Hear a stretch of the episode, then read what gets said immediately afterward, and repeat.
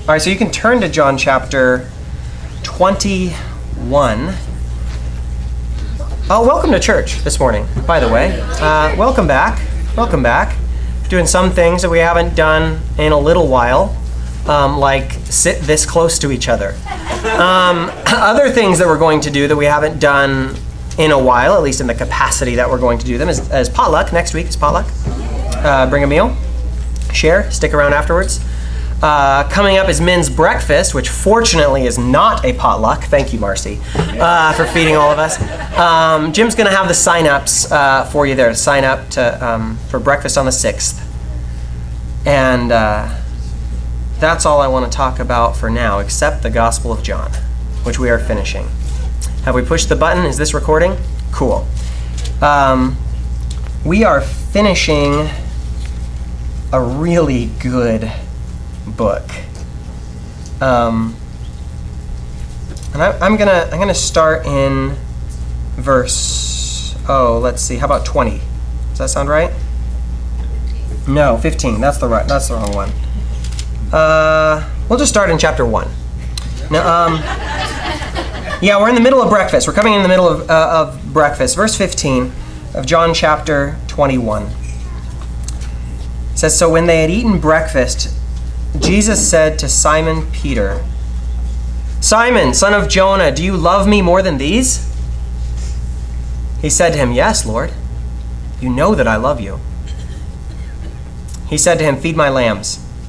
He said to him again a second time, Simon, son of Jonah, do you love me? He said to him, Yes, Lord, you know that I love you. He said to him, Tend my sheep. He said to him the third time, Simon, son of Jonah, do you love me? Peter was grieved because he said to him the third time, Do you love me? And he said to him, Lord, you know all things. You know that I love you. Jesus said to him, Feed my sheep. Most assuredly, I say to you, when you were younger, you girded yourself and walked where you wished, but when you are old, you will stretch out your hands, and another will gird you and carry you where you do not wish. This he spoke, signifying by what death he would glorify God. And when he had spoken this, he said to him, Follow me. Then Peter, turning around, saw the disciple whom Jesus loved following, who also had leaned on his breast at the supper and said, Lord, who is the one who betrays you? Peter, seeing him, said to Jesus, But Lord, what about this man? Jesus said to him, If I will that he remain till I come, what is that to you? You follow me. Then this saying went out among the brethren that is, this disciple would not die. Yet Jesus did not say to him that he would not die, but if I will that he remain till I come, what is that to you? This is the disciple who testified of these things and wrote these things, and we know that his testimony is true. And there are also many other things that Jesus did, which, if they were written one by one, I suppose that even the world itself could not contain the books that would be written. Amen uh, Jesus, we ask once more that you would give us understanding of, of you and nothing less.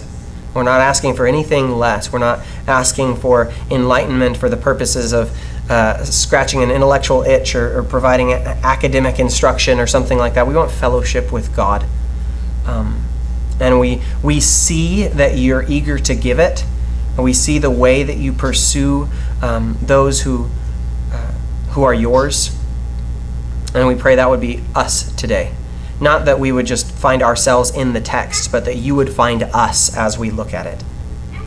Um, Jesus, come be with us. Send us your Spirit to lead us into all truth. In Jesus' name, amen. Amen. amen. The book of John began in eternity past.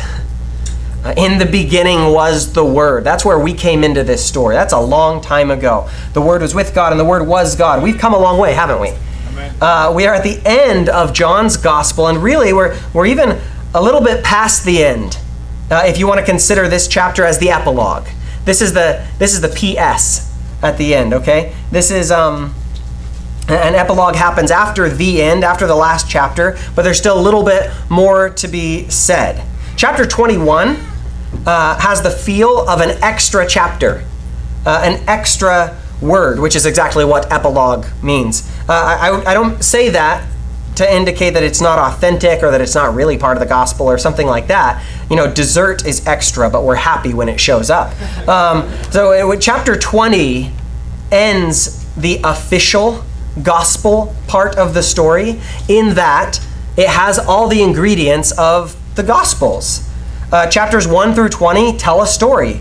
And chapter 20 ends with all the boxes checked, okay? Jesus, who is God and man. Jesus died, was buried, and rose again the third day according to the scriptures. The disciples have witnessed the resurrection. They have received the Holy Spirit. They have been sent out into the world. That's, that's the gospel. Uh, chapter 21 is given to us as an extra word about the grace of the gospel and what it looks like when it is given to a sinner. And in our story, that sinner is Peter. Last week, I pointed out that chapter 21 is really all about Peter. It's about Jesus too, it always is. But this is about Jesus and Peter, Peter's restoration. Not only as um, not only being restored as a friend of Jesus, but also as uh, a lead apostle in the in the midst of his friends, the other apostles. This chapter is uh, specifically about both the public and private restoration of Peter. Um, you can see if you compare the Gospels that Peter and Jesus have already met before this, right? We know that. Um, they've spoken on Easter and they've seen each other, and Peter knows he's not, you know, unforgiven somehow. Uh, but that's not the same thing as being restored to your place at the table, so to speak.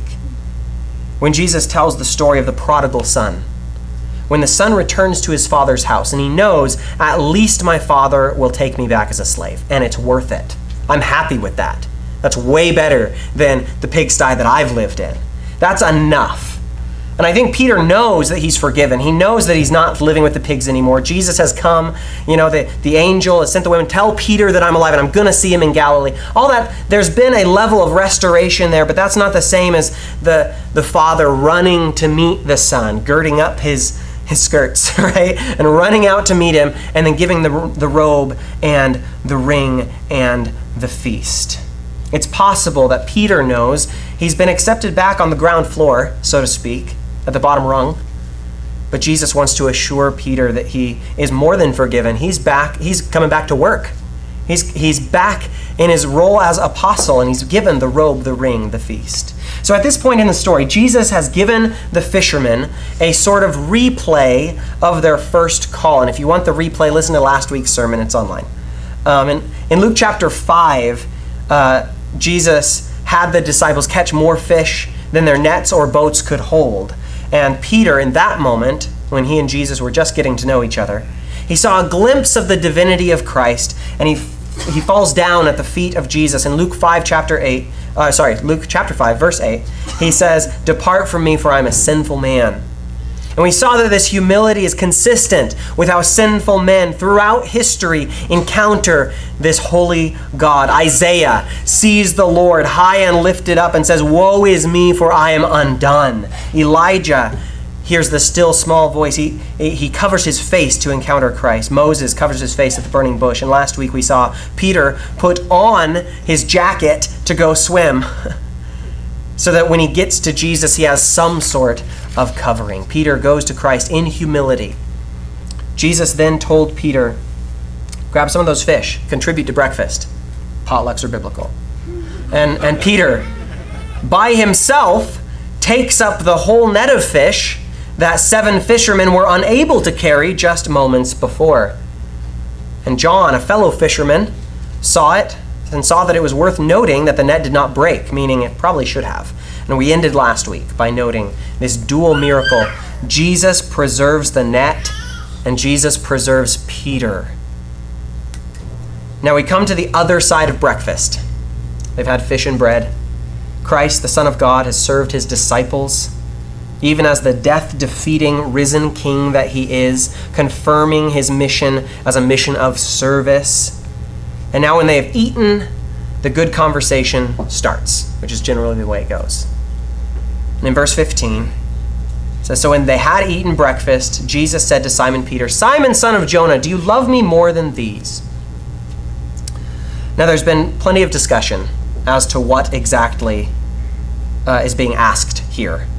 Just like we mentioned last week, there are plenty of people who think that Peter going fishing was an action of faithlessness somehow, that he was going back on his call, rejecting the ministry Christ had put him in, and was somehow trading the sacred uh, for the secular. I disagree with that interpretation, but if you do hold that view, then this question in verse 15 could be seen as referring to the fish. What are the these? Do you love me more than these? Peter, do you love me more than the fish?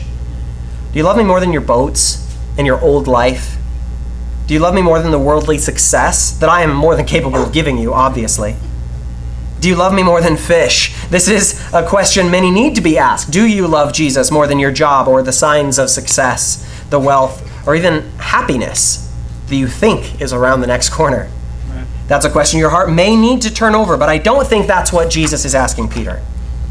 Now remember, this conversation is not happening in private. John is listening in, taking notes. There are they're, they're at breakfast. There's seven disciples plus Jesus. There, um, John he overheard this conversation firsthand. Jesus is asking Peter, in the hearing of all these other guys, "Do you love me more than these other disciples love me?" Awkward, really awkward. Um, who loves Jesus the most in this room? We need to talk to you because you can come up and teach if you want. Um, yeah, that's strange, right? That's uh, strange. But why would Jesus ask that question so blatantly, so publicly? Because one of the last things that Peter said to Jesus, in the company of these men, by the way, before his arrest, was this Matthew 26, verse 33. Even if all these are made to stumble because of you, I will never be made to stumble. Right in front of the, the other 10 guys in the room at that time. That's something Peter said with his friends around him. All of them will stumble. Uh, Jesus said, All of you will stumble. And Peter said, Yeah, all of them. All of those guys. I mean, Peter, we've seen before, has this kind of attitude that is very prevalent in the church. We need to repent and con- confess this and repent it. Um, so let's get this on the table. Peter has the attitude that Christianity would be a lot easier if it was just him and Jesus and not all these other guys. Let's stay on the mountain. We'll build tents. It'll be fun. You know, all these can can fail. That's okay. I expected it of them, but I will never. I love you more than anyone else, Jesus. And now Jesus is asking, "Would you say the same thing today, Peter, having been what you've been through? Us having been what we've been through. Do you still love me the most? Is your love for me still the best?" And Peter says, Yes, Lord, you know that I love you. He doesn't say, I love you more. He says, I love you. Now, just like there's much discussion as to what is meant by these when Jesus says, Do you love me more than these? So there has been so much discussion as to what is meant by love here. There are different words for love used throughout this passage, and I'll point each one out to you as we go along. And there are plenty of wise, very wise, skilled scholars that do not believe there is any real significance uh, or significant difference in the meanings of these words in this context. Um, and you can see that that's evidence as in the fact that no major Bible translation takes these words and does anything different with them except translate them as love. When you're reading this in English, it says love, and that does give the, the main meaning. It's not like there's the secret meaning that you just have to go to school for. That's the wrong way to read the Bible. Okay, it, it there, there is a clear meaning in this passage where love means love. So it's possible that, that to tease out the extra meanings or exaggerating something that wasn't there in the original conversation. So I don't want to overdo it here. That being said, there are many who do see important subtleties in this conversation based on which word for love is used. When Jesus says, Do you love me more than these? he uses the word um, taken from the root word agape. Peter responds, You know I love you, and he uses a different word, um, phileo. The second time, the same thing. Jesus uses agape, Peter responds, phileo. The third time, Jesus says phileo, and Peter responds, phileo. There may be some texture here that we're just not getting in English. But I do want to be really careful here because there's really a whole lot of overlap in these words. They both do actually mean love. And they are translated well in this way. If there is a deeper meaning that we can get from the Greek here, I believe it is simply this Peter is still coming to Jesus in the utmost humility. And his love for Jesus, just like our love for Jesus, is still not all that it could be and he is aware of this. He is aware, like, like the man with the, the, uh, the uh, demon possessed son who comes to Jesus and says, I believe, help my unbelief.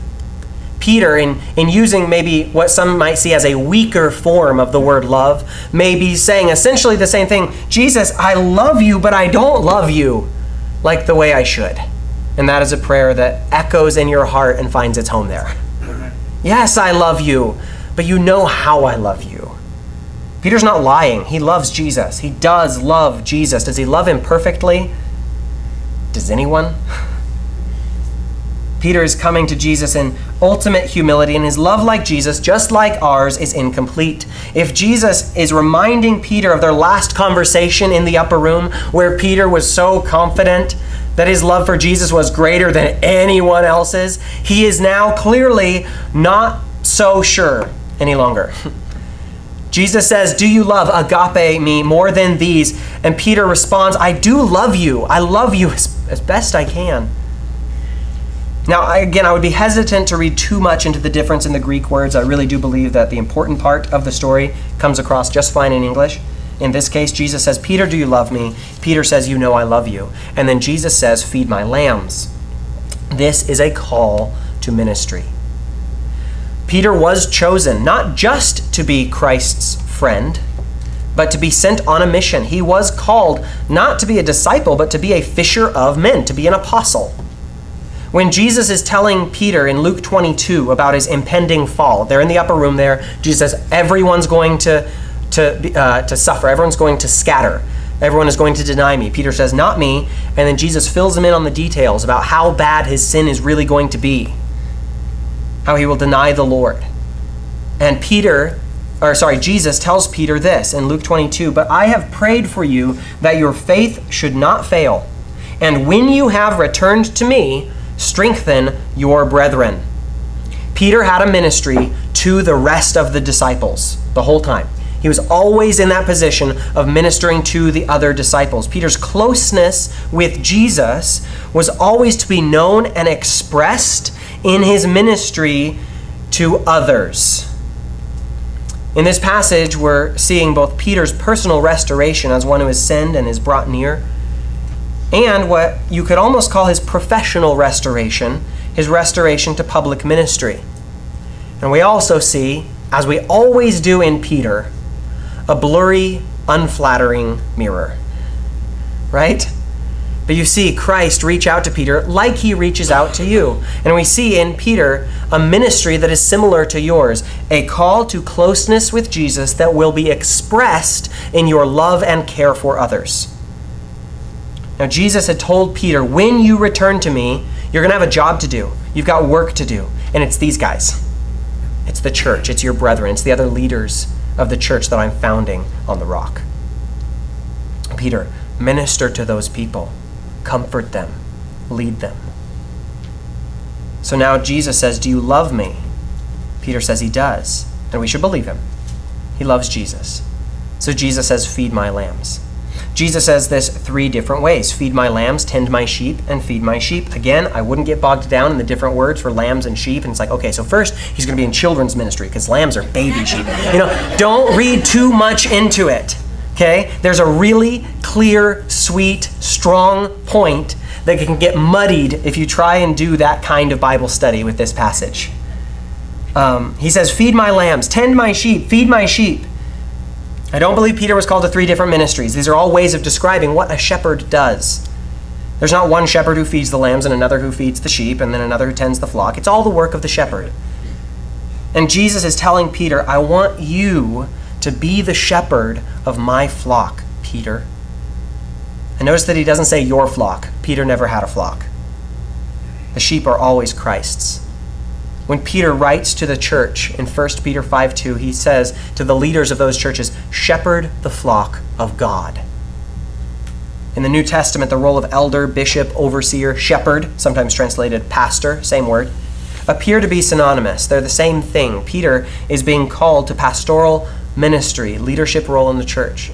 And the qualification that Christ presents him with is this Do you love me? And the answer is yes. If the answer is yes, then feed my sheep. This does not mean that everyone who loves Jesus will be a pastor, but it had better mean two things that every pastor does so. That every pastor shepherds the flock because he loves Jesus. And then also that you see that your love for Christ is both the quali- qualification for ministry and the impetus for ministry. In other words, you must love Jesus if you are going to serve in his church. You must love Jesus if you are going to serve the world effectively. But also, if you love Jesus, then you absolutely must serve his family. You absolutely must show that love for Christ in serving his people. Every person who loves Jesus will be called to minister to other believers. This is a non negotiable. Jesus tells the disciples, not just Peter, they'll know you by your love for one another. And love for the Lord leads you to love his people. You know, this little conversation between Jesus and Peter happens three times. We'll read the last two uh, together here. It says in verse 16, He said to him again a second time, Simon, son of Jonah, do you love me? He said to him, Yes, Lord, you know that I love you. He said to him, Tend my sheep. Verse 17, he said to him the third time, Simon, son of Jonah, do you love me? Peter was grieved because he said to him the third time, Do you love me? And he said to him, Lord, you know all things. You know that I love you. Jesus said to him, Feed my sheep. Jesus asks these questions and gives these orders for a reason. Remember some, uh, something that we've seen many times in the Gospels God doesn't ask questions to get information, He already knows the answer. Amen. He doesn't ask in order to, because He forgot or to inform him of something that he's really curious about. God asks questions, and he's been doing this since the garden. Where are you, Adam? He asks questions in order to give information, usually about the person who he's asking the question of. Where are you, Adam? Isn't that a deeper? Well, I'm in the bushes. Why am I in the bushes? Why am I hiding in the bushes? This uh, leads to further self knowledge, right? Okay? And his questions, only God can do this perfectly. He asks questions in order to reveal things about himself, to teach you about himself. Questions from God are opportunities for us to examine our hearts, our souls, and see what it is that God is doing there. Do you love me more than these? That's a question that's all about Peter. And you, you examine yourself and see what obstacles might be there keeping you from enjoying uh, the work of God. Jesus doesn't doubt Peter's love for him. He knows it's not a perfect love, he knows what quality it is, but he knows it's a desperate love. So he asks this question to show Peter his heart, Peter's heart, Jesus' heart. This question is asked three times. Three times they have this exchange, and it irritates Peter a little bit. There's a reason for three. Peter denied Christ three times, and those denials are answered now with the confession of love. Aren't you one of uh, his disciples? No. Are you one of his disciples? No. Are you one of his disciples? I don't even know him. And then he catches Christ's eye and goes out and weeps bitterly. And now Jesus is there again, maybe maybe holding the same kind of eye contact and saying, "Do you love me?" Yes. Do you love me? Yes. Do you love me? You know, Lord, you know, only you know the condition of my heart. Now, if Jesus is doing this for Peter's benefit and not just his own, which I believe he is, why does he do it this way? Because confession affects the confessor. Right? The church historically has recited what it believes in forms of creeds, not to remind God that we believe in him, or not to remind God what we believe in him, obviously, we recite creeds and or sing them. And because we, we believe that these truths have an effect on our spirits. There's a, a simple short confessional creed that's not even a creed but certainly has the intended result on the heart of the one who says it. When you say this it affects you just as much or well well more than god you're not affecting god by this when you say i love you lord that is, that is a spiritual move that is happening on your own heart. I love you, Lord. realize this you cannot say those words truthfully without a miraculous work of the Spirit of God in your life. They will be a lie. You can't say that without God moving on your heart. Romans chapter 5 talks about the love of God being poured out into your hearts by the Spirit of God. Which is why when you tell Jesus that you love him, you will realize his mercy and his kindness. The mercy and kindness that he has shown to you when you are not just least deserving, you are ill deserving, undeserving. Include these words in your prayers, please. Include these words of Peter in your prayers. Include this confession along with your devotions. I love you, Lord. Peter follows after David, who prayed these words and set them to music in the Psalms, which were then recited and sung by every generation of Jew and Christian since they were written 3,000 years ago. Tell Jesus you love him. We're built around this confession. What's the greatest commandment? Love the Lord your God. Well, then start doing it. Tell Jesus you love him. When you do, don't be surprised when he shows you others to love. Remember the theme we've seen with the resurrected Jesus, how he encounters people and then immediately, almost too soon it seems for our comfort level, almost immediately sends them away from him on a, on a job, on a mission. Mary's still holding on to him, and he says, Don't hold on to me. Get up and go tell my friends where I am. That's, that happens uh, all the time with people who encounter the resurrected Lord. He's doing it again. Peter, if you love me, then love them. We're not going to have breakfast for all eternity, as nice as that sounds. We're, we're going to be together for a little while longer, then you've got to go love them. Now, you may not be called to pastoral ministry like Peter. The odds are against it. But you are called to this love one another. And they will know you are my disciples by your love for one another. Press into the love of Jesus by confessing your love for him, and then accept his guidance as you look to tend his flock. When studying this passage, I found it very interesting how much was written on the technical details of the passage itself. There's some passages of Scripture that I'm curious about, and you've got to really look for a scholar that spent some time in those passages. Like they're hard to find commentary or papers on certain passages. This is not one of those passages. Everyone has written on this passage. Strongly opinionated, long peer reviewed papers, okay? All, all that stuff. And they, they, they get into the Greek words and the grammar, as well as the things that that cannot be understood from a grammatical view alone, like, well, what is the these in verse 15? We, we don't know. So let's assume and write pages about it. Um, you know, there's pages of commentaries written from nothing more than well meaning, well meaning speculation. More than on other passages, I found. This is interesting and striking because the real meat of the passage is so kindergarten. It's, it's so, it's entry level, bottom shelf stuff the real meat of the passage is very simple. Jesus asks Peter, Do you love me? He says, Yes. And then Jesus says, Then feed my sheep. That is what the passage means.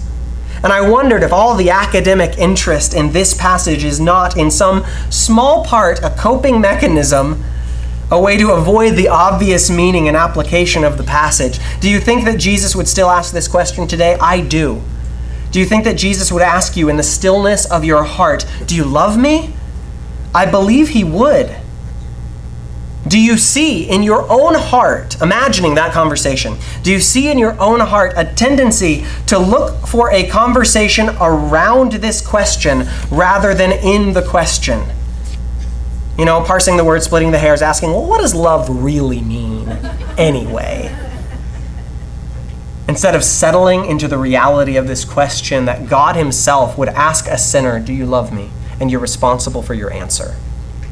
I would, I can imagine wanting to write several papers on this rather than encounter my own heart and the lack of the love of Christ that I see there. Can you put yourself in that place where you could imagine Jesus ask you in front of everyone else, by the way, Well, do you love me?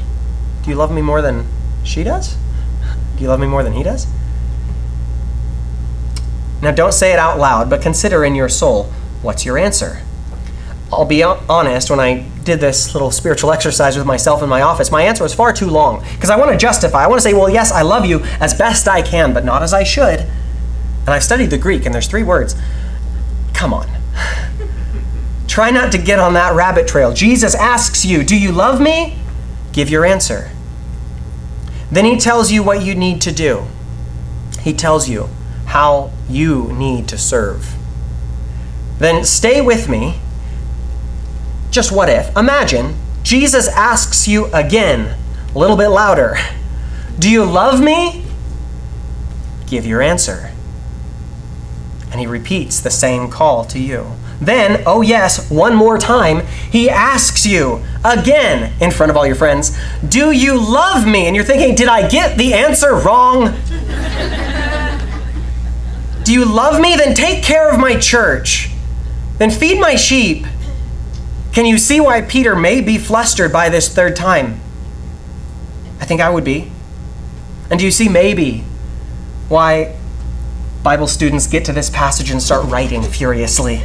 Perhaps even subconsciously to avoid the confrontation that is obviously here, but the confrontation that must be had. Jesus will ask you, Do you love me?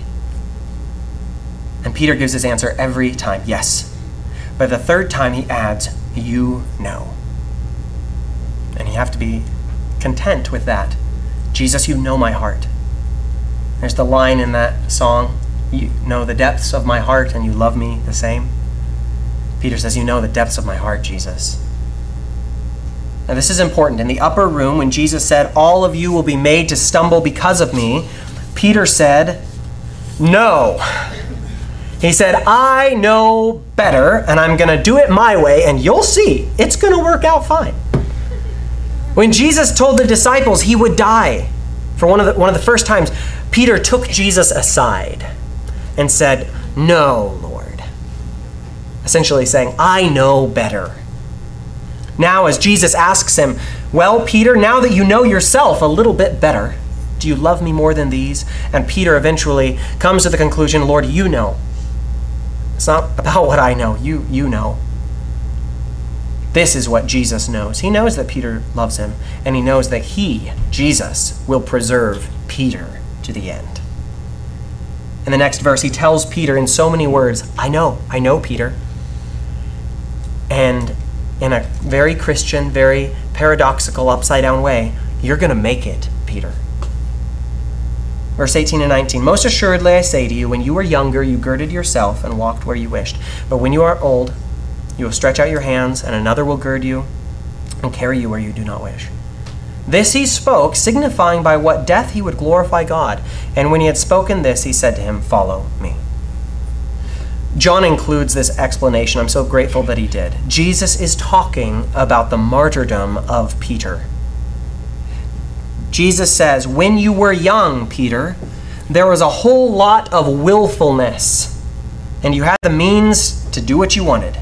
There was a whole lot of self back in the day when you were young. You went where you wanted to, you dressed how you wanted to. It's not going to be like that when you're old. Now, to many people, this sounds like quite a curse, kind of a downer, right? It says, oh, you can do what you want now, but later you're not going to be able to do what you want. There's a part of your heart, I'm sure, there's a part of mine that says, that doesn't sound like a real cheerful promise. We value independence so highly. We need to be able to do our own stuff and definitely, you know, uh, dress ourselves the way we want. That's just the highest form of independence, right? And, and Jesus says, Peter, when you were younger, you girt yourself and you went where you wanted and you, you did what you want. When you're old, that's not going to be the way it works anymore. We, we value our independence and we, we feel like we need to be able to do things our way until we realize that we're not good at choosing what is best for us. We're not good at it. Peter has been saying through the entire gospel, I know best. This is the moment where he says, Jesus, you know. You know best. This is where Peter says, Yes, Jesus, life is like a game of chess, and I don't know how to play chess, you know? he's he's saying I don't I you know that's the best I can offer is you know the first autobiography ever written St. Augustine's Confessions and the whole thing is written to God and it's exactly as the title expresses it's a confession It's like 400 pages of confessing.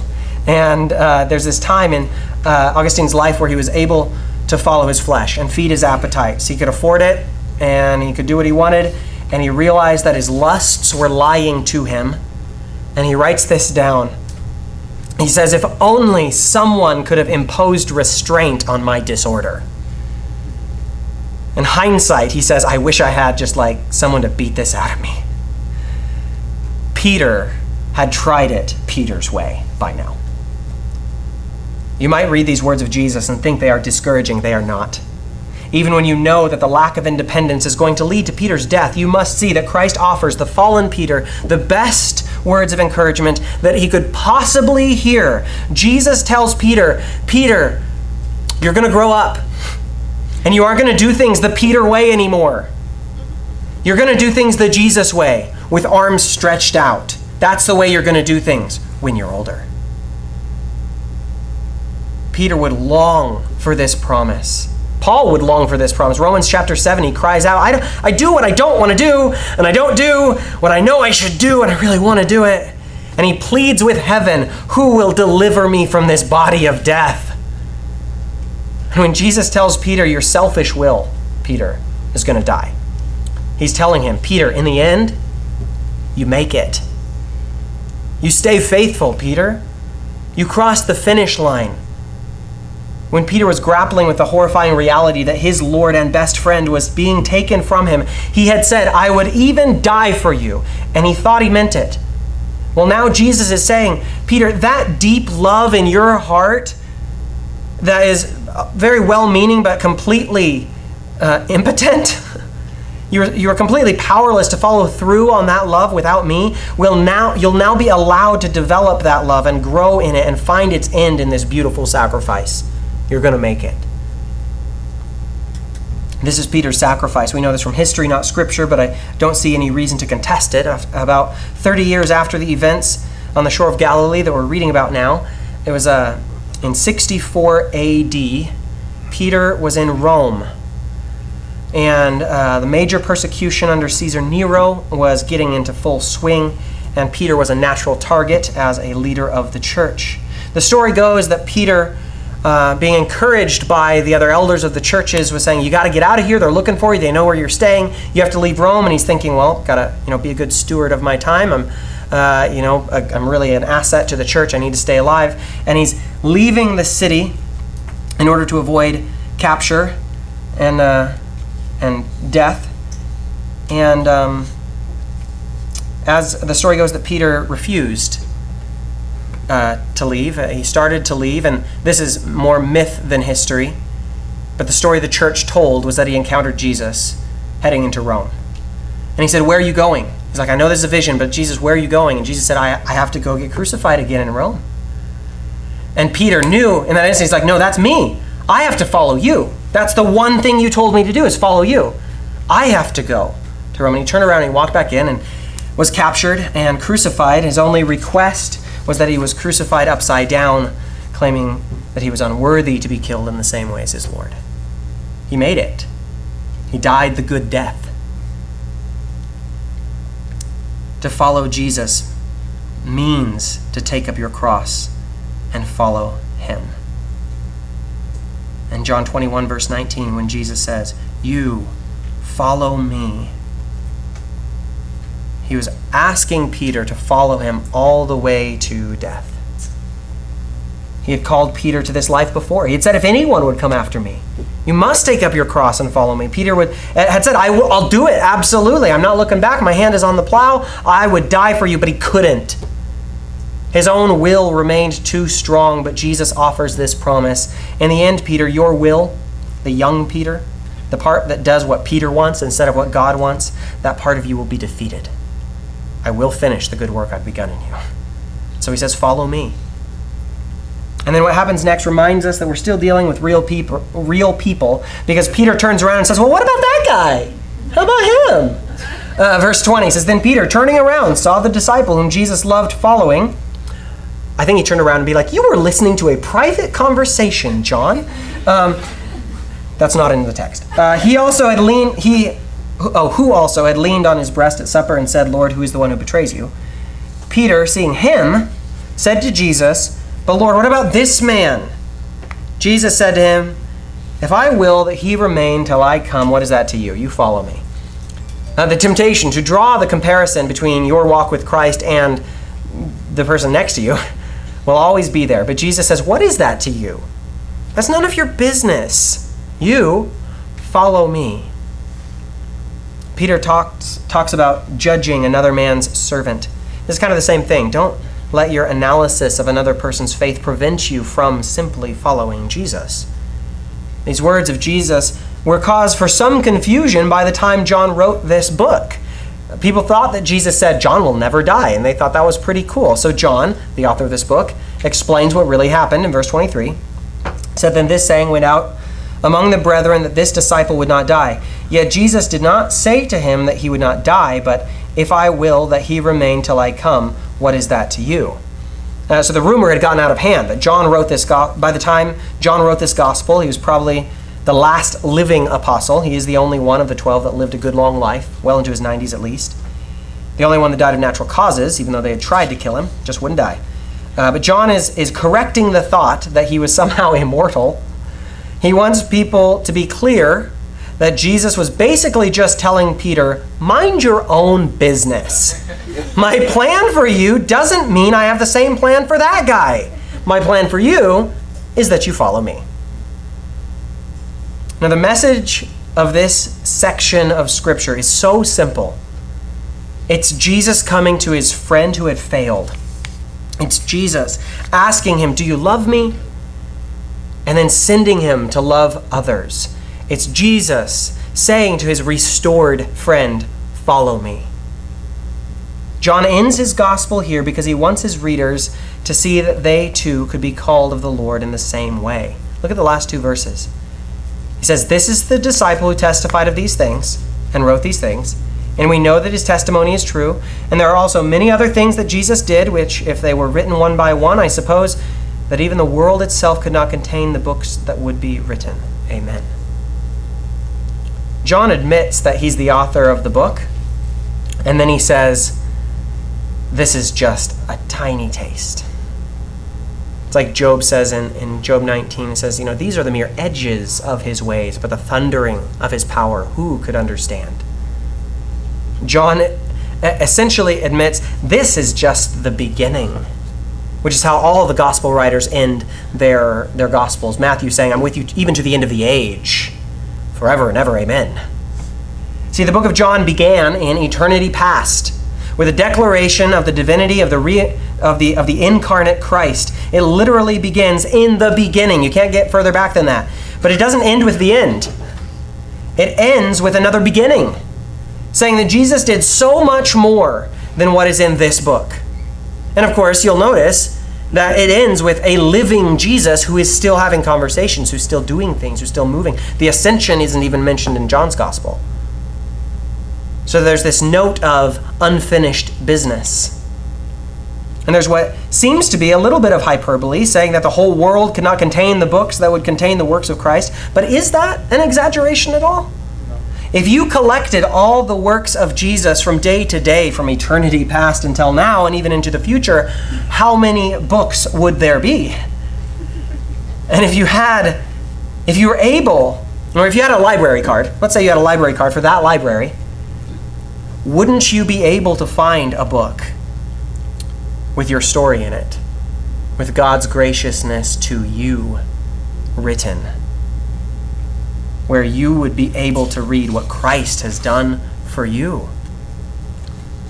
And in that, that chapter where Christ meets you, in that book, in this imaginary library, there would be a similar chapter to the one we just read, where Jesus restores you with a question by drawing out your confession, by asking, Do you love me? And there would be a place in that book where you were called to your ministry. There would be a chapter in that book where Jesus tells you, Follow me and mind your business. He has asked you these questions, He has given you His commands. We turn to Him now in obedience and hope, loving the one who has saved us. Pray with me, please. Jesus, your grace is more than enough. Your good goodness to us is seen here in, in such clarity, with such um, with such power. Jesus, we confess to you now. We love you. We love you, Jesus. We love you. We love you. We pray with Isaiah, Here I am, send me. And we look to you with hope that only comes from you, with love in our hearts that is, uh, has its source in you, with confidence and faith, and even that a gift from you. We look to you, Jesus. We thank you that you are not only the author, but the finisher of this faith. Amen. Amen. Please stand.